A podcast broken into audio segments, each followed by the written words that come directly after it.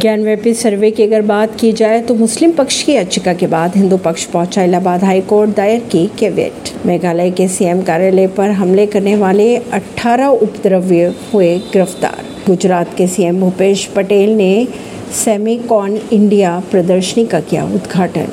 PM के बयान पर खड़गे ने कहा, मणिपुर की बात कर रहे हैं, वो ईस्ट इंडिया कंपनी की बात कर रहे हैं। परवीन सिंह, नई दिल्ली